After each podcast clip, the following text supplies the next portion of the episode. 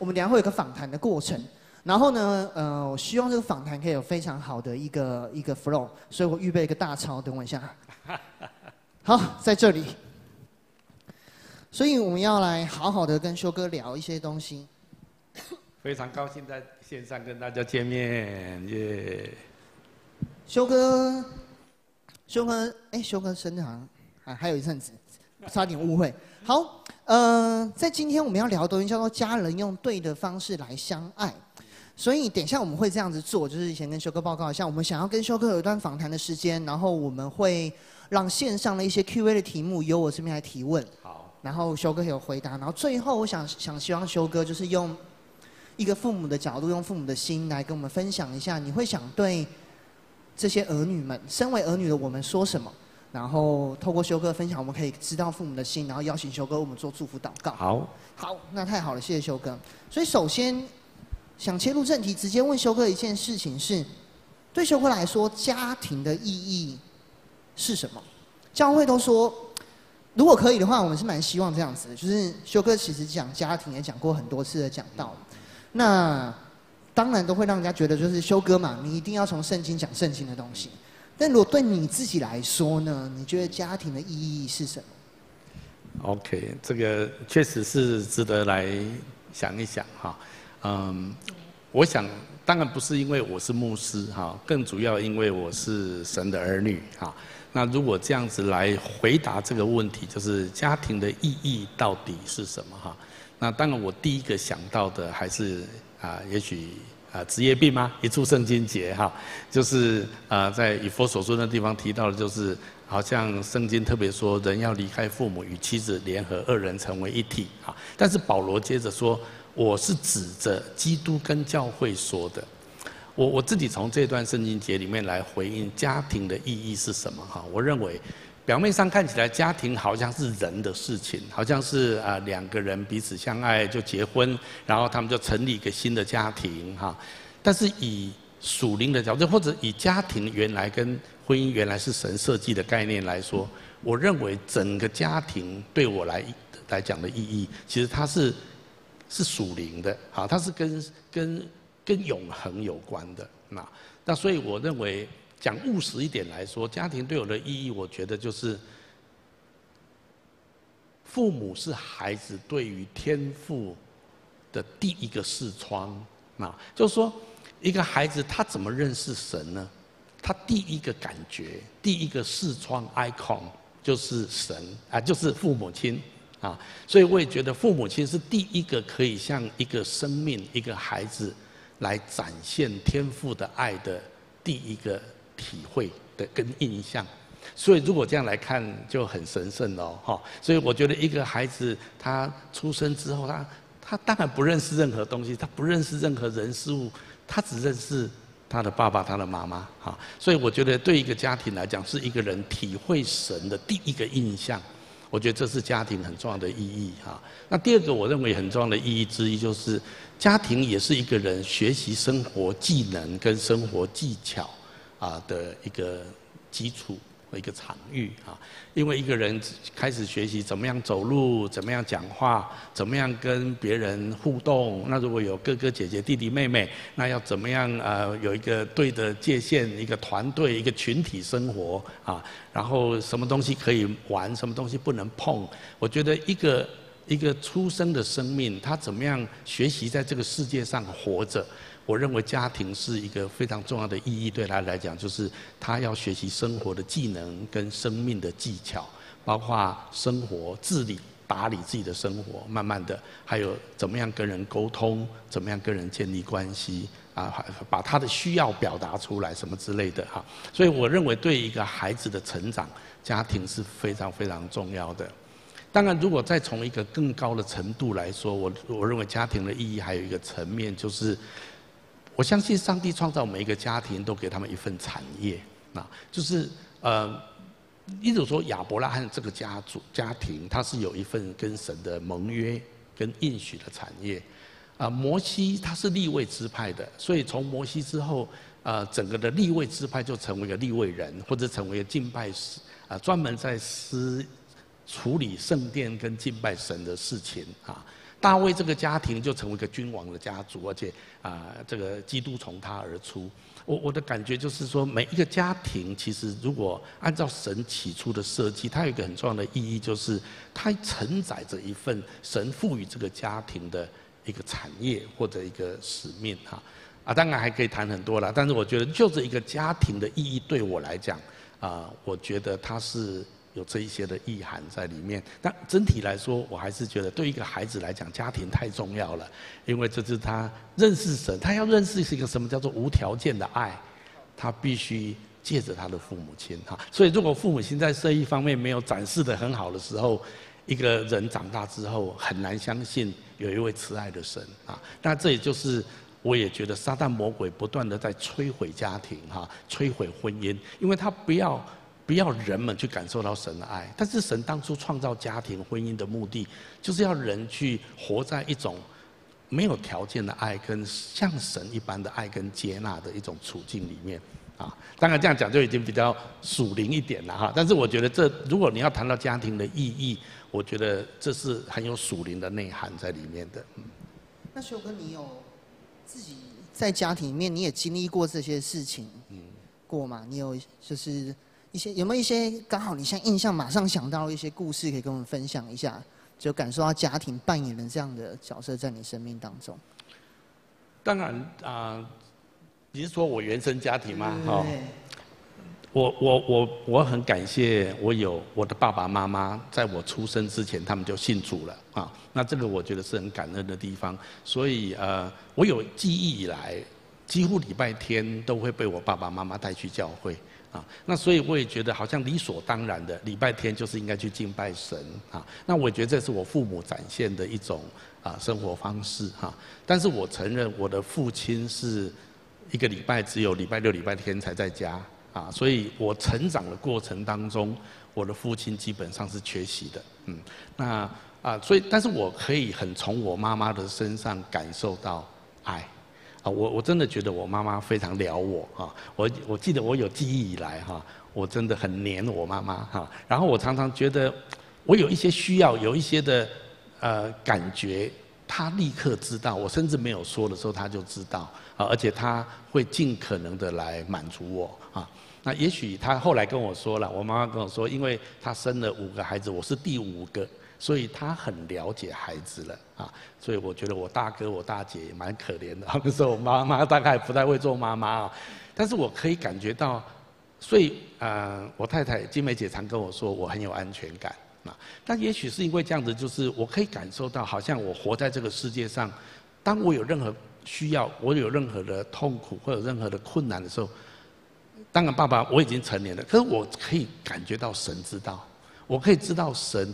Care 啊，也许他不一定立刻解决或者满足我的需要，可是我我的经验就是从小，当我有一个困难、有一个需要的时候，妈妈总是在那地方，妈妈总是会尽她所能的来帮助我哈。我我认为这对我的生命的人格的健全，我认为是很大的帮助。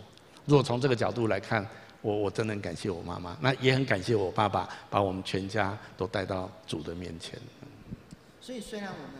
因为我们很熟悉的修哥，就是已经是我们的主任牧师，然后常常带领我们，你给予我们很多，你给我们平台，给我们资源，甚至你教导我们。但是看起来，其实这一切，当修哥你在谈的时候，你也会感受到，这是因为神透过家庭预备装备了你一脉。如果讲到修哥讲的产业，这个产业好像也是透过你的家庭托付到您的身上，所以现在借着教会，又可以再继续祝福更多人的。然后好像是个源源不绝的一个计划的感觉。是我当我讲到产业的时候，哈，呃，神有一个一个呼召跟命定在一个家庭当中，但是也有可能在这个基础里面，神会扩张这个产业。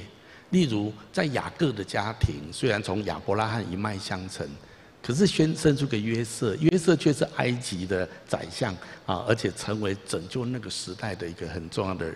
人物啊，那我觉得好像这也是，但是也从这个支脉出来哈，所以我我常常觉得就是说，那其实耶稣是从犹大支派出来，可是成为全世界的救主。我我认为一个家庭有一个家庭的产业，可是也许在这个基础里面，神在孩子们当中有给他们一些在这个基础里面的一个新的意向或新的产业啊。那也许我父亲没有想很多，他只是觉得应该信耶稣啊，在他那个时代，日据时代的晚期，然后。国民政府刚开始那时候信耶稣的人很少，他只是觉得他很需要这样的一个信仰，呃，信主对他的生命有很大的祝福。对他来讲，他可能只是很单纯的觉得啊，他能够认识主很。很幸福，他自己很感恩，但他也没有想到会有一个儿子去当牧师哈。我想他也没有预期这样子。那我也觉得这，但是这好像是有一个神的命定，或者在这个当中。所以我相信每一个家庭，如果继续敬畏神，都会有一个神在这个家庭里面所要成就许多美好的产业。嗯。所以今天如果当每个父母。或者当我们今天在座的所有的基督徒，我们听到这信息的时候，我们可以去期待我们所建立的家庭，应该也是在神美好计划当中这样传承的。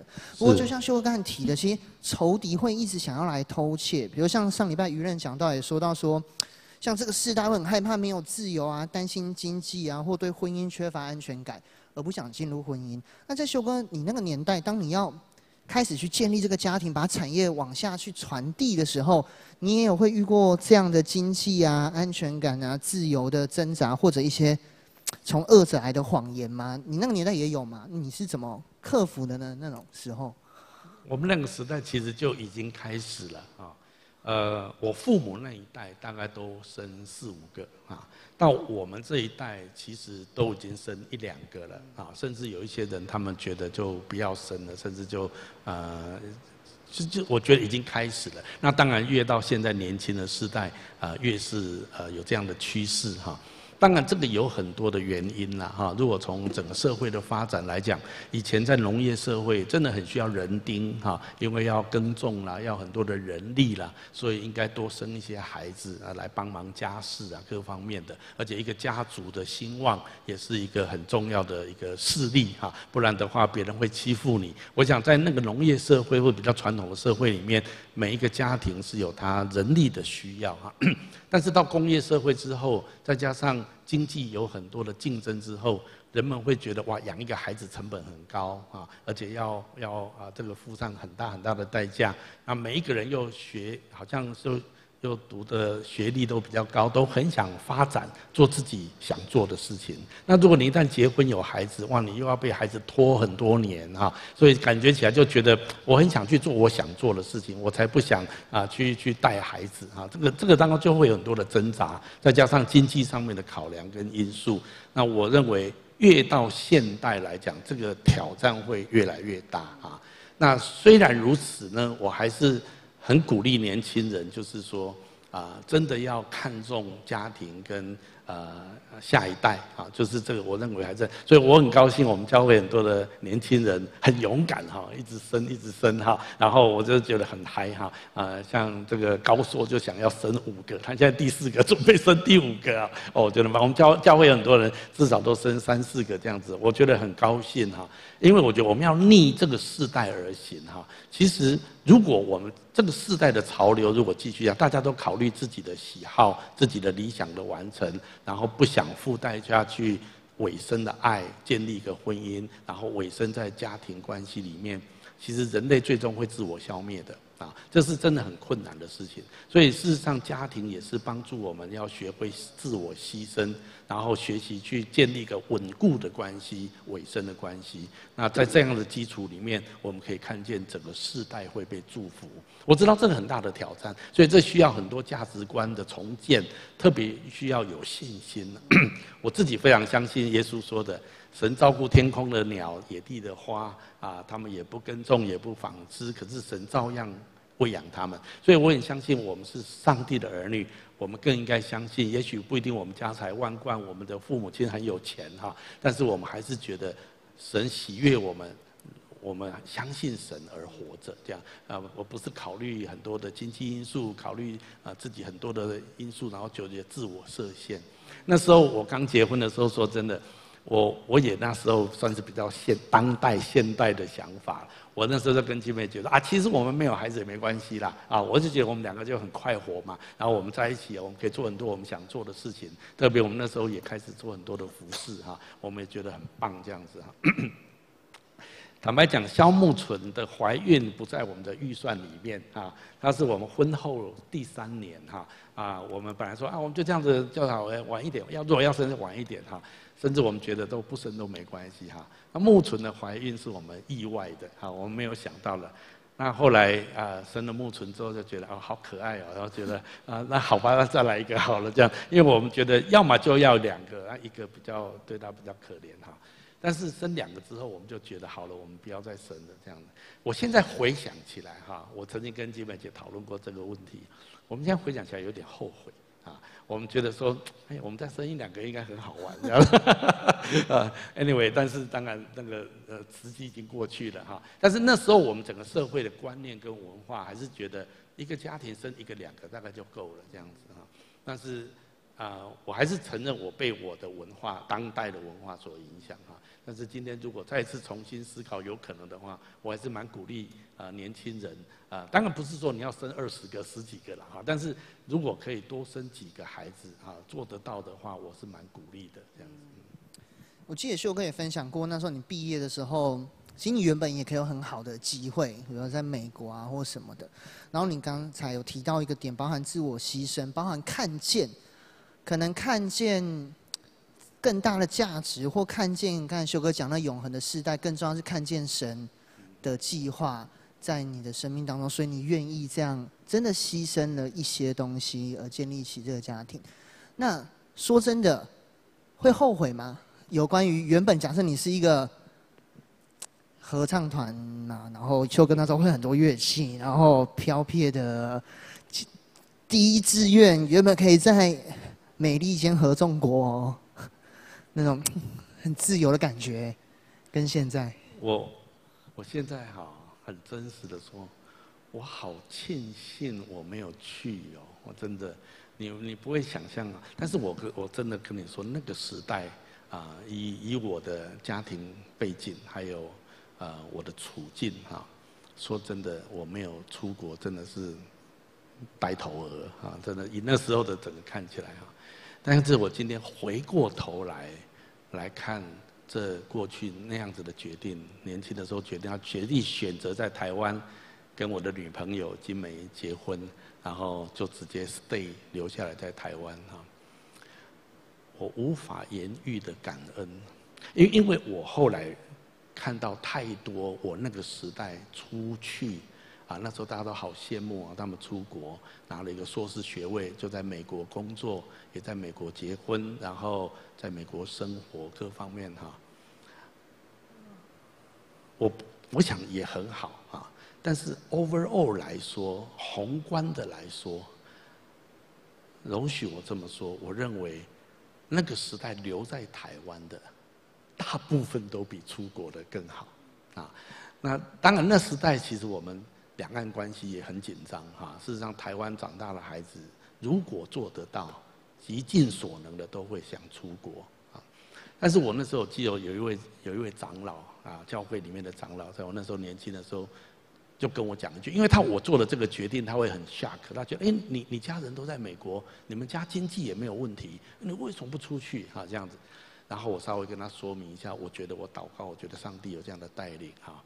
然后他就跟我讲了一句话，他就说：“嗯，年轻人，这个时代的年轻人要留在台湾，要有使命感。”哦，我印象很深刻，他讲这一句话哈。那我我也真的承认，是因为有一份好像觉得上帝的带领不太一样啊。我我也不是说出国错哈，大家也不要误会哈，而是我真的觉得，不是大家都认为怎么样是好，就一定是对你好。我的重点在这地方，因为每一个人都有神在他生命中的带领。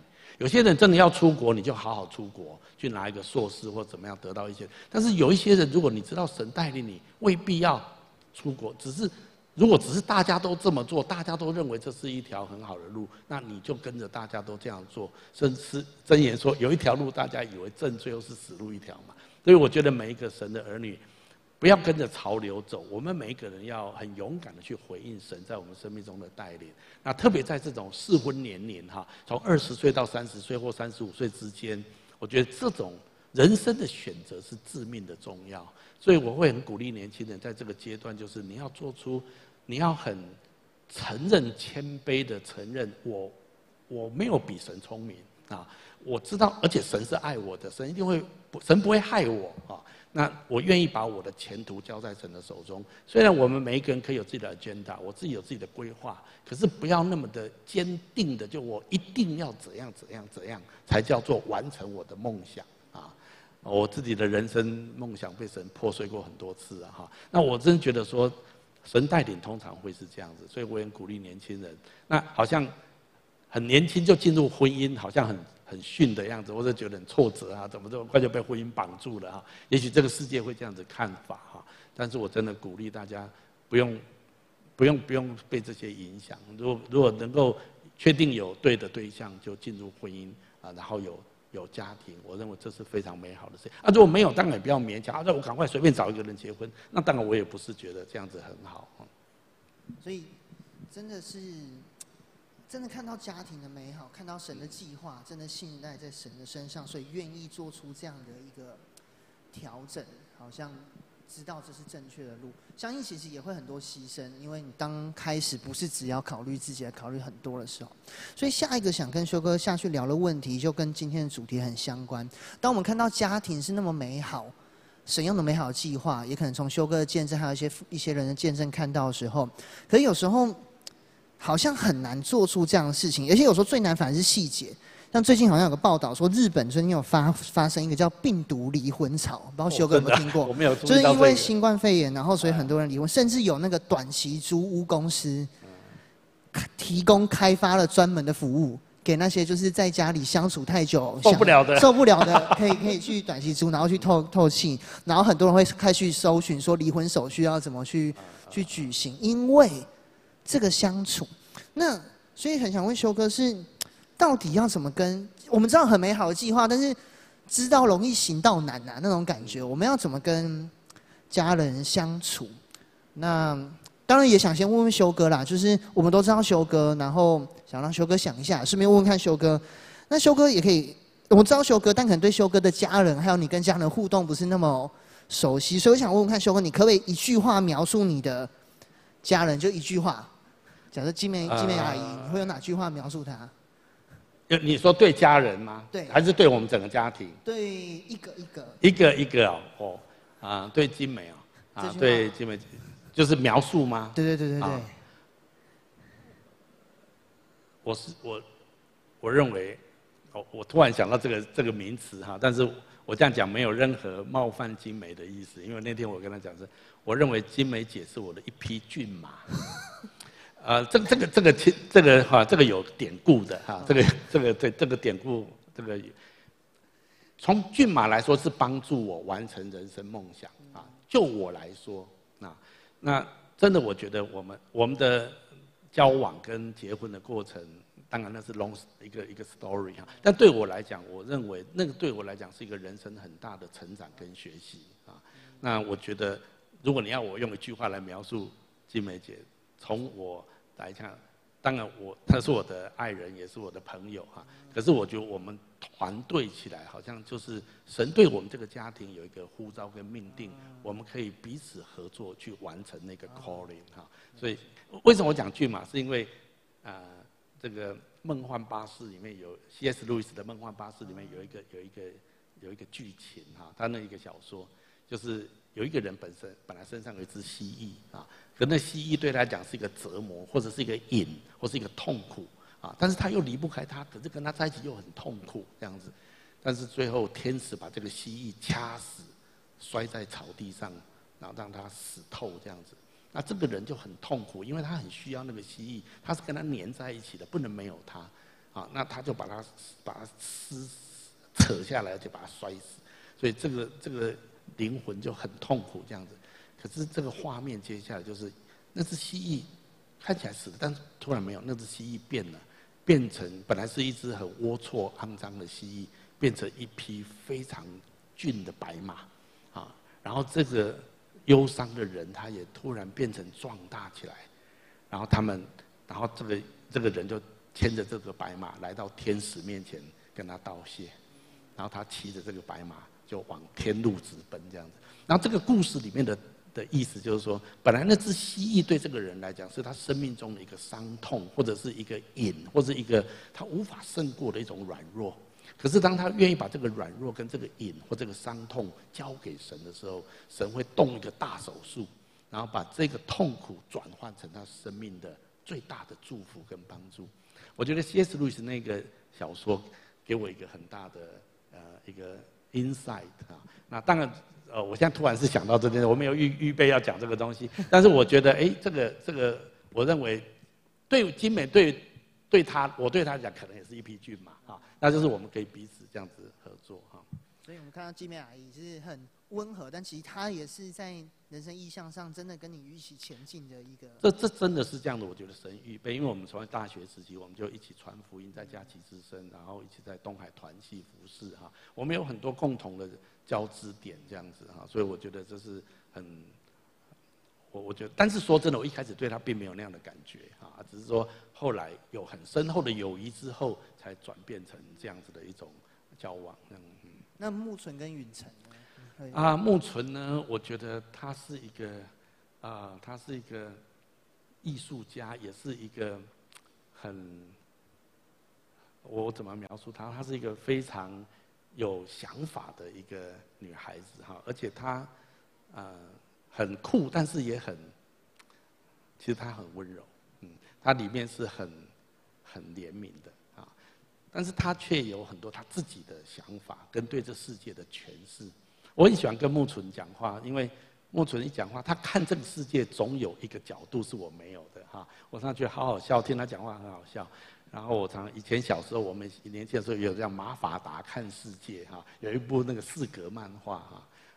你们你们没有，你们都太年轻了，你们没有看过，那个是阿根廷的 啊。我就觉得萧木纯看世界是非常有趣的一件事情哈。然后萧允成呢，我认为他是一个嗯很很快乐的孩子，然后他就是啊自己可以过得很好，然后自己可以过得很嗨这样子哈。那我也觉得很高兴看到他这样子。嗯所以你们相处起来就是，感觉修哥也蛮享受跟他们在一起的一个时间。是说真的，呃，如果我要用一句话来描述我们整个家庭哈，我喜欢说啊，欢乐一家子哈，呃，因为我我很喜我很希望让我们家是很快乐的啊。那当然我们还是有很多的责任，很多事情要做，但是从小我希望孩子们在家里面就会觉得。是很快乐的啊，所以我小时候都是坐马给孩子们骑的哈，然后他们在玩什么，我也如果我时间允许，我也都尽量能够参与他们在玩的东西。那我也很希望跟他们能够呃，没有没有好像爸爸妈妈这种这种好像，当然有些时候你还是要扮演这个角色，但是我更希望成为他们的朋友啊。我认为金美姐在这方面做得比我甚至更好，她可以。所以我觉得从小啊，可以跟孩子，我们有很多的玩在一起，然后我们一起谈话，一起祷告，遇到一些困难，我们一起面对啊。那我我很感恩这件事情呢，就是说，啊，可以跟孩子一直谈，到现在我们都还是这样子哈。啊，当呃有时候我们全家在一起都聊不完，就可以聊很多哈。那我就觉得很感恩我们。但是我觉得这个习惯是从小养成的哈，我们就习惯跟孩子谈话。当然不是每天都这样子谈，而是说啊，我们久久，因为我们说真的，大家各自都很忙啊，然后我们过年啊过节在一起，我们就可以谈很多事情，然后可以分享很多最近大家的体会跟感受。我我很享受这样的关系。所以感觉是有很大量的一个沟通、跟相处、跟互动，当做一个很好的。这是很长期培养的，哎，我我也要特别鼓励所有的父母亲哈，那孩子也一样哈，其实。啊，我相信爸爸妈妈都很希望跟孩子们讲话啊。当然，有些父母啊，真的是有点白目了，就是说他呃，你要跟他讲话，他就很忙啊，不理你了哈。啊，就是请请原谅父母亲了哈。但是如果能够的话，我真的觉得，呃，其实大部分的父母亲都很希望孩子愿意跟他谈心哈。那那。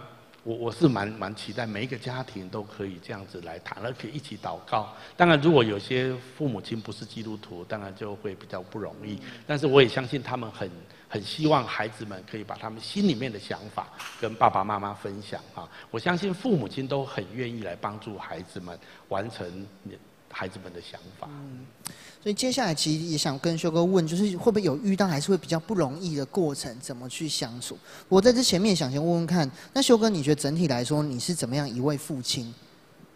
这个应该由孩子们来说吧。那那我们我们一个影片来播一下。哦，有一个影片。OK。其实就是他，呃，他奇怪的地方蛮多的，就整体来说。但我我觉得，我觉得有个我觉得蛮可爱的一个小地方，就是他会在他的房间里面，然后囤积一些零食。但其实根本不需要囤积，因为我们家就是其实走出来就是放呃很多食物的地方。但他就还是会把一部分拿进他房间，然后就是他的房间是一个他的小小的天地这样，然后他就会默默像像松鼠还是什么，就他会拿一些食物，然后就放在他那边，就是房间里这样。我觉得我爸就是一个很不墨守成规的父亲，然后例如说，就我高三的时候，因为大家都知道高三。就是一个你要呃认真思考人生未来的时候，然后也是你要做很多决定，然后要很认真的去想说，呃怎么选大学之类的，很严肃谨慎的时刻。有一天，就是我爸突然跟我说，他说：“哎、他说我发现，我觉得哈你你高中其实你没有毕业没关系。他说你就反正你是要画图嘛，就是好好创作这样。我从来没有那么想毕业过。”我就超想瞬间超认真，觉得我一定要毕业，然后我就很认真的就是准备我就大学考试，然后所以我就考上了就是我心中的第一志愿，就是东海大学美术系。所以就是我觉得作为一个父亲呢，他在这个过程中给我一个非常有力的引导跟一个嗯很突破框架、突破框架的一个一个想法。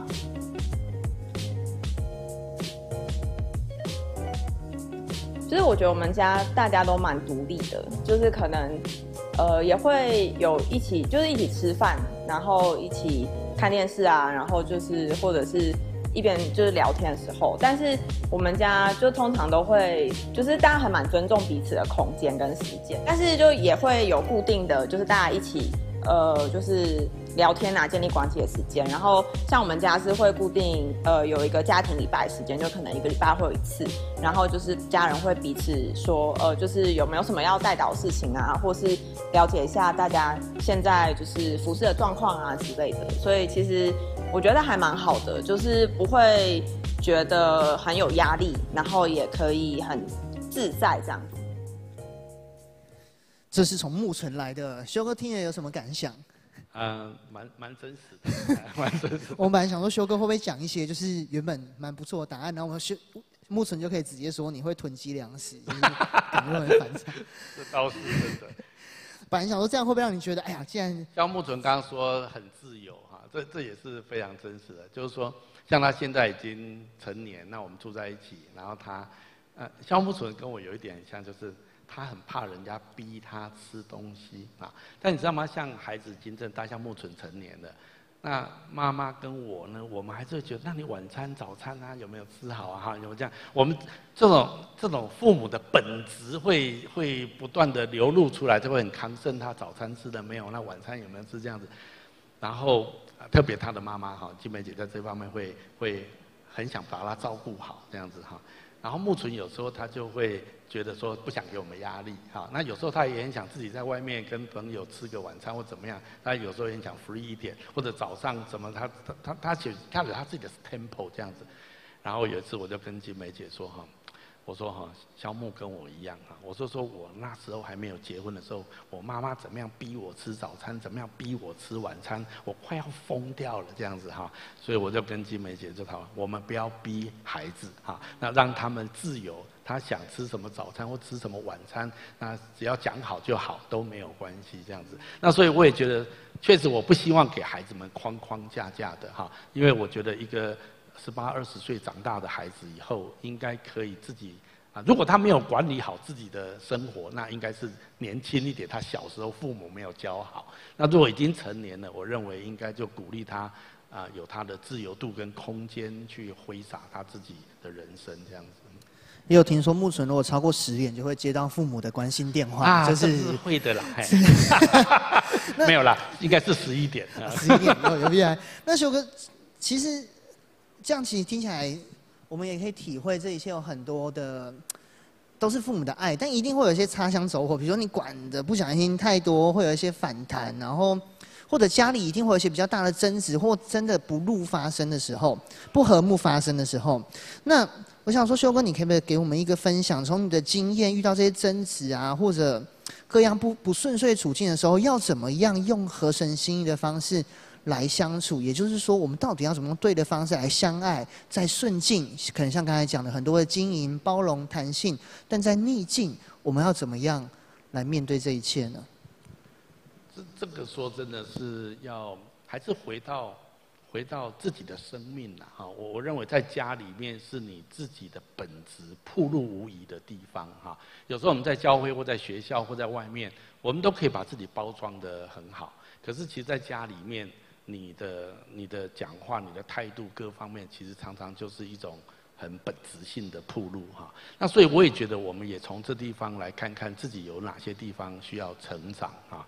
我我在觉得说，在家里面的彼此的对待里面很重要，就是要要能够站在对方的立场来想啊，而且要换位思考，或者不要把自己的期待强框在对方的身上，这样子很容易造成冲突哈。嗯，例如说木纯跟允晨。最不符合我期待的一件事情，就是他们的功课没有我跟金梅好啊。就是说我跟金梅姐，我们是一中女中，那我们小学、国中、高中的功课都下下叫，我们当然觉得啊，功课那就这么什么哈。那可是萧木跟萧允的功课就，我们就觉得不是说很差，但是。就觉得怎么会这样呢？哈，就是说跟我们两个就不太一样哈。那要不是我们两个当牧师哈，我可能会给他们施加多一点压力啊。呃，我在我在想我们的本质上也是这样，所以我需要很多的调试。特别像木纯，很很他跟他说的高一还是高国三，就跟我说他放弃数学。对我来讲，怎么可能有一个人在中学时代就跟我说放弃数学？但是后来我也觉得。你不能把自己的框架或者，所以后来我就放很宽了。他说到到很宽到有点失去边界，这也有也有可能哈。但 anyway，我觉得不要用自己过去的想法来，或者自己的期待来来期待孩子，或者期待父母亲啊，也父母应该怎样，爸爸应该讲，妈妈应该怎样。那也许他们就不是这样子啊。所以我觉得家人之间相处要能够彼此能够接纳，然后换位思考。那当然如果。会产生一些比较危险性，或是呃在在真理上违背，或者在生命上会产生危险的一些的行为，或者一些的，就当然就要稍微再呃提醒一下哈。那如果不是这样，只是看法不一样、想法不一样、做法不一样，应该给彼此多一点的空间哈。那我们家有没有发生过很大的冲突哈？我我我我想一想哈，我我没有太大的印象这件事情哈。我跟金梅姐之间当然有时候会有一些的口角，或者有一些看法不一样。那我们彼此会有一些的情绪。那孩子们也知道，我们那时候我们两个可能彼此有一些的不舒服的时候，孩子可以感觉得出来。但是我们两个自己有一套方法来解决我们之间的争执或者看法不一样。那我们也都有谈过，我们不会在孩子面前大吵大闹啊、丢东西啊、这样尖叫啊哈。我我觉得这样子，我们已经在在在结婚，我们呃我们常常谈这些东西，所以我们不会让孩子，因为我小时候就是我爸妈争吵得很厉害，然后丢东西啊，然后然后我妈妈夺门而出啊。这这种图像在我的脑海里面是很恐惧的哈，所以我就立定心志，我以后的家庭跟婚姻，我一定不要这样子哈。所以我想这也是我们一直在努力在经营的地方了哈。那呃，我记得我我打过萧允成一次啊啊，我打他屁股，那时候大概五岁而已哈啊，那次真的他打的被我打了打，我就打一次打一用打一次这样子哦，那那那为什么那次是因为？我我们一直警告他不要去做一些危险的地方去，那他还是去了哈。那我认为需要让他清楚，不能不听爸爸妈妈的话，因为为了要保护他哈。那我所以我的有印象以来，就那一次我真的打了允晨一次。但是后来萧允成跟我说，我不止打他一次。我说没有啊，我才打你一次啊。他说没有啊，你常这样后面这样打我。我说不是，那叫拍你哈，那轻轻的拍你。他说没有，那是在打我啊。OK，好，这个东西我没有争执哈。但是我记得我，我认为孩子还是要适当的管教啊。但是因为是要保护他，不是不是在发泄父母的情绪。我觉得这个很重要。我们家的争执大概顶多是这样子。那很多时候。啊，我我真的觉得很感恩呐，就是说我们没有太大的这种冲突啊，或者怎么样之类的。嗯。所以修哥讲到，其实要愿意接纳，站在彼此的角度，然后有个底线是真理，如果跟真理相关的，当以真理为主，然后接纳，然后有讲到一个点，我觉得蛮蛮提醒的，就是你如果真的要要指正，我相信不管是父母对小孩，小孩对父母要表达东西。出发点都不是停留在我想要发泄情绪，是这个很重要，或者要证明我是对的，你是错的，或者是我爸妈有一个有一个好像一个面子哈，那就是我一定要把人压到压到底哈，这样子，我我我我在我们家，我想我们不会有这种氛围。那真的有些时候，我我也需要跟孩子道歉哈。那我记得一次萧允成跟萧萧跟蔡伟伦。在在我们家旁边去爬树还是怎么样？我叫他们不准啊，结果他们还是去做了，后来就骂了他们一下。但后来我发现我误会他们，他们并没有做那件事情哈，我也觉得很不好意思，我就跟他们道歉哈。那我觉得有些时候父母还是会做错事情，那呃，例如呃，萧允成。那时候在玩《三国志》啊，我也我我也跟着玩啊。那我玩到萧允成跟妈妈说：“爸爸有点上瘾了哈。”那金梅姐提醒我：“哎，我真的发现我上瘾了，因为《三国志》要占领全中国嘛哈。”然后《三国群英传》。三国群英传。对对对对对对，那时候，后来我觉得真的，我上班都在画那个地图，我怎么样攻下这个城这样子哈。我还觉得完蛋，我这样不行，我就把那个那个碟片就把它折半了。后来萧允成跟我说，那是他借来的，跟黄家俊借的。我说完蛋了。所以好像这样蛮好了，就是当我们知道自己犯错的时候，也愿意去道歉，愿意去承认自己是犯错的，那好像恢复了一个真的真理的准则。嗯，在家中，想到修哥其实提供我们一个经文，在这个题目是罗马书说，罗马书十五章七节说要彼此接纳，如同基督接纳。你们使荣耀归于神，所以这最终是，当我们愿意知道这一切是为了归荣耀给神的时候，好像就有答案。对，这样是真的要彼此接纳，因为说真的，啊、呃。像木纯跟允成就很不一样的两个人，虽然都是同一家生产公司产的，但是就很不一样 啊，不能够用同样一个方法那来来面对他们。那父母亲也很不一样。最近我常跟青梅姐在讨论，我们两个是光谱很多方面光谱了两极哈，但是因为我们有共同的价值，而且我们学习沟通跟接纳，所以我们可以形成一个团队哈。我觉得这些都真的都是在家里面我们需要去学习的地方。嗯。那接下来有些问题是，当我们听完之后，有些人在网络上去问的。那我们想说，可能挑个一两题问修哥。然后接下来如果可以的话，一些跟家人题目，我们也想恳请修哥之后可以用词。好，我想可能所有的问题不可能回全部回答。对对对。但是我尽量能够未来用文字来做回答。对，那现在有个最多人想了解，就是当然我很希望家庭有这样很棒的连结，但有些人。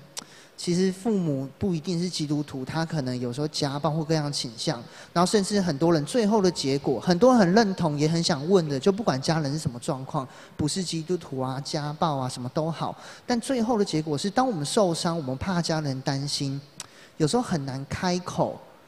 不想没办法去表达自己的时候该怎么办？你修哥一个父亲的角色，你又是怎么看待这种事情？你是说一个孩子在家里面受到一些的，就是他不管是家里的伤，或者是从环境来的伤，嗯、就不管讲他已经不敢去开口，担心怕父母担心，然后不知道该怎么去讲。啊、呃，我我真的要说，这是非常真实的一个状况啊，特别在一个人从。呃，青少年时期哈，遇到这样的事情，那有时候真的你说举目无亲是骗人的，但是你真的不能够跟，你也无法跟任何人谈你内心真正的压力跟痛苦啊。嗯，我讲到这个，我就常常想到我我在高，我记得我高一的时候哈，那时候我在读台中一中，那时候我父母亲吵得非常非常的凶哈。然后我记得有一天晚上，我是故意不回家，因为我回家感觉很不舒服，所以我留在学校的图书馆读书。我到现在还很印象那天晚上的感觉。我在图书馆里面，其实我是不喜欢在图书馆读书，我喜欢回到我家我的房间读书。但是因为家里面的气氛非常非常的不好，然后我就觉得很难过，然后也觉得很孤单哈。然后那天刚好月亮很亮啊，在在天空，看着月亮，然后想到自己的处境，有一种很深的无助跟无力感啊。那我我我，所以我相信很多年轻人，你一定有时候会有这种感觉。有时候你会觉得，我为什么会生在这种家庭？我为什么会有这样的父母亲？我为什么会有这样子的一种？其实我我要这么说，我的父母不是对我都不好，可是有时候当他们关系很不好的时候，我们孩子会很受波及。那那，但是我我在这地方回回想那个过程的时候，我要说，我真的很感谢神。我认识耶稣，所以我今天要鼓励所有的年轻人。为什么信仰这么重要？很多人觉得信仰只是啊，就是有空人去教会，或者只是一个心理的慰藉。不是，那不是，那是真实的。你当你认识神，你有信仰的时候，我记得那一天晚上，我唯一能够做的就是祷告。说真的，祷告完也没有太大的改善呐。你回到家，爸妈关系并没有变好，还有很多的环境也并没有。并没有，就从此就哇，都都没事了，没有，还是一样争争吵吵的。但是我心里面就会觉得，只是我知道我有一个可以交托的对象，我知道我的困难有一位神他知道，而且他答应他会与我同在。虽然没有什么很具体实质的帮助，我必须这么说哈，但是我心里面就有一种笃定跟平安啊。事实上，在我青少年时期的经过。我家里面常常有这样子的状况，但是我我很感谢，我一直在教会里面，我一直没有离开教会，我一直过着教会生活，参与教会各样子的服事。后来金梅姐在跟我谈到我的成长过程的时候，金梅姐反而很好，她的父母亲真的很爱她，他们夫妻关系也很好，那我们两个家庭的氛围是很不一样的。那所以我我要跟这样的年轻人说哈，所以为什么追求认识主很重要，还有过教会生活很重要。也许有时候你真的很孤单，举目无亲哈，就没有人真的可以了解你内心的痛苦。但是我跟你说，你真的你可以跟主说，你可以祷告，你可以把它写下来。那我我相信有时候写下不一定要给别人看，但你把你的心心里的感觉写下来，然后用祷告把它交给神。那你可以把它烧掉或把它撕掉都没关系。那我相信神知道，神听见，神也 care。我必须说，我一定要跟你说，神 care。啊，有一天你的人生有一天回过头来看，你会看见神如何陪伴你走过那一段很孤单、很不容易的过程。所以我要鼓励所有年轻人，也许父母大人的事情你真的是管不了，而且你也要注意，不是你的错，不是你造成的，这个很重要。有时候会孩子会觉得说，是不是我的问题，所以造成我的家庭是这样？我我要跟大家说，不是你的问题。有时候他们会骂你，可能都是因为你啊这样，其实。绝对不是的哈，所以我要鼓励大家，就是好好的来认识神，从年轻的时候来信靠神，神一定与你同在，而且神的安慰、神的恩典一定会充满在你身上。嗯、那修哥，如果有些人他不讲，是因为怕让父母失望，然后可能父母是比较好的状态，可是你还是怕让父母失望、难过、担心这样的、这样的，因为蛮多年轻人可能会因为这样，他不讲究反而。更靠自己把事情越弄越糟。是。那修哥以一个父亲的角色，你会怎么对这样的一个孩子来说呢？我我我会鼓励，一定要讲，只是找谁讲的问题哈。我我会鼓励你，如果父母啊有些是父亲比较可以沟通，那么我认为可以跟父亲沟通；有些是母亲比较可以谈，你可以跟母亲谈。我我相信父爸爸妈妈之间总有一个。是比较可能，或者哥哥姐姐兄弟姐妹当中有人是比较可以倾听跟沟通的，那也许可以谈。那如果都没有，那么至少可以跟教会的呃领袖，不管是区长区牧们，可以来谈哈。我觉得有时候你自己闷在里面，你遇到的困难，也许是霸凌上面，或者是被很多的人家恐吓，或者那些东西，我认为你一定要找人谈。你不能够自己闷着哈。我觉得这个部分要要要有，但要很谨慎，我同意哈。但是我觉得通过有人沟通啊啊，这样子一定会有一些的帮助来到这样子。那我想教会是最棒的一个平台啊，我想教会的领袖们都很愿意来协助这样子。是一开始可能父母收到一些东西，可能他们会不能接受。是他们。但其实最后父母应该，虽然他们表达不一定很成熟，但最后都还是希望用他们的力量去帮助。对。去爱。是是。去给予。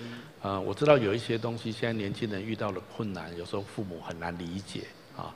那以他们的观念也不太能够接受啊。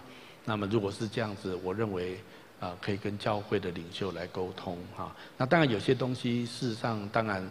也不一定大家都会很能够了解你的困难跟处境，但是至少我们可以为你来祷告啊！我相信这是绝对没有问题的。嗯，那最后想要请修哥跟我们分享，就最后你可不可以以你就是你是我们的属灵的父亲，你也是你本身也真的是属也是萧云木纯跟云晨的父父母。那身为父母，你觉得你会最想对儿女说什么？然后。想这个分享完之后，也想请你为我们来做祝福祷告，这样。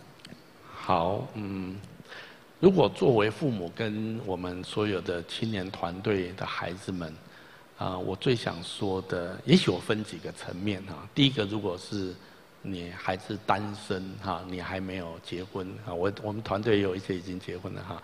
如果你还在单身或是还没有还没有结婚的状况，我很鼓励你。你作为一个父母，我最期待我的孩子是敬畏神的啊。然后你跟神说：“我愿意遵行你的旨意。”然后让神来带领你前面的道路。这是我最想跟年轻人们说的。就像我前面说的，神看不见摸不到，但是我告诉你，他真实，他真实的存在，而且他真的 care 你，他真的爱你。如果你自己的人生都你自己想要做什么要做什么，现在的世界鼓励你就做你自己想做的事情，我告诉你你会完蛋。我不是说你所想的事情都错，我不是这个意思，而是你要知道有一位神，他比你更聪明，他比你更有智慧，而且是他创造了你，他对你的人生有想法，所以你不要用你自己的想法去抵挡神对你的想法，而你最聪明的一个办法就是敬畏神。而且跟神说：“主啊，我虽然不太知道你对我有什么想法，但是我愿意试着来明白，也来遵行，请你一步一步的来带领我。你一直做这个祷告就好。我告诉你，你一直做这个祷告就好。你看着神会一步一步的带领你。然后有一些时候会遇到一些的关卡，你有你想要的，那你感觉神好像要带领我，你往另外一个方向去。有时候会遇到一个岔口，那个时候我鼓励你，你只要敬畏神。”然后去祷告，然后按照你心中的平安去做决定就好。我相信神，就算你走错了，神也会把你带回来。所以对于一个单身者，那么我很鼓励你，你要敬畏神，而且你跟神说：“主，我愿意遵循你的旨意，做这个祷告就好。”你只要一直做这个祷告，神一定带领你。这是我年轻时候的体验。好，OK，好。那我认为这是很有智慧的。啊，所以圣经上敬呃敬畏神是智慧的开端，好，这是真实的。我告诉你哈，那对于一个如果你是已经交往、已经要结婚，或者是已经婚姻当中的年轻人，那么我很鼓励你啊，我非常高兴萧云辰结婚的时候用的那段圣经节哈。至于我和我家，我们必定侍奉耶和华。我要鼓励所有的惊奇的年轻夫妇或年轻的 couple，你要立定心志，带领你的全家来侍奉神。我真的说，这是你人生最大的幸福、最大的快乐。那里面隐藏着诸多的宝藏，你不会因为这样子失去赚钱的机会、失去成全啊发展，你不会的。我告诉你，反而你如果没有带领全家来侍奉神，你以为你可以去发挥你的人生做，做到最后，其实我不好说。其实下场有时候都是非常辛苦的。对，我我要鼓励年轻人这样子啊，那。所以这是那整体来讲，做儿女的，我要鼓励大家，不管你的父母亲好或不好，你爽不爽，你喜不喜欢哈？圣经说孝敬父母，使你得福，在世长寿，这是第一条带应许的诫命哈。那我我要鼓励大家，啊，当你越年纪越大的时候，一开始在青少年，你可能对父母有很多的反弹，你会看见很多父母亲虚伪的表象跟实际的状况，你会看见他们很多生命中的破口跟问题，你会开始有很多的反弹。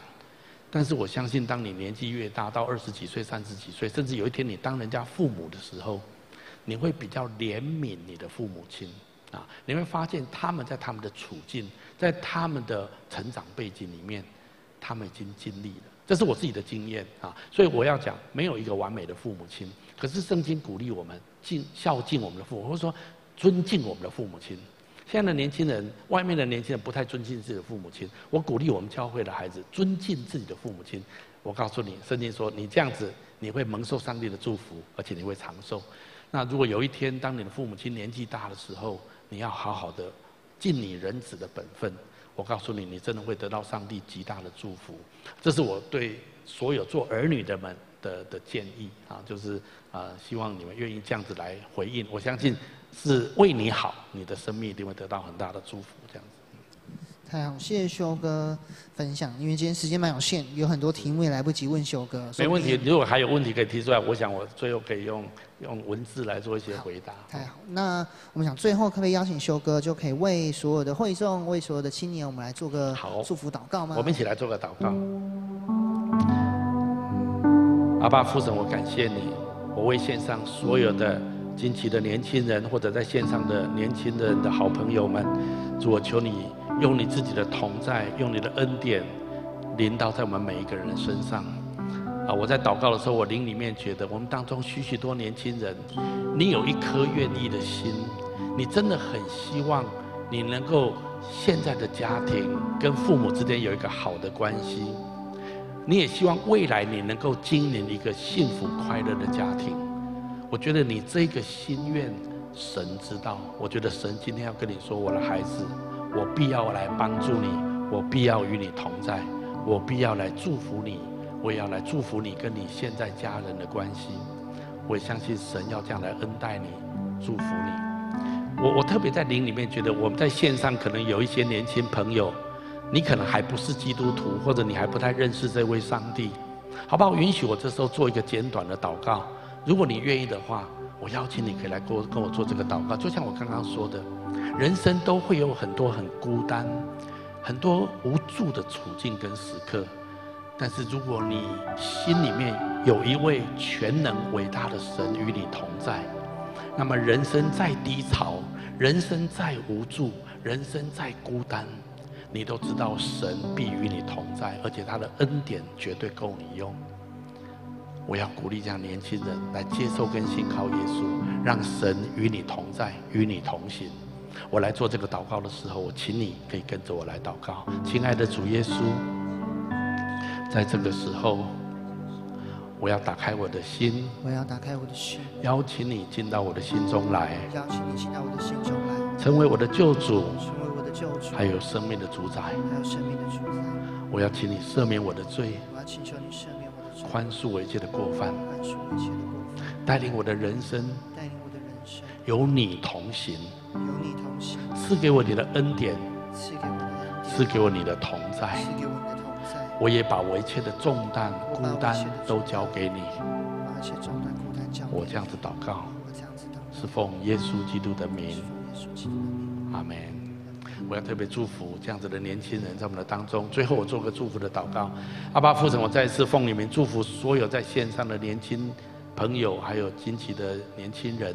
主，我宣告你用你自己的大能的同在，恩膏每位年轻人，祝福我们现在的家庭，还有我们当中许多的单身，祝福我们未来所要建立的家庭，让我们建立荣耀美满的婚姻跟家庭。祷告、宣告、祝福，奉耶稣基督的名，阿门。阿门。耶，谢谢秀哥，谢谢秀哥，好，拜拜。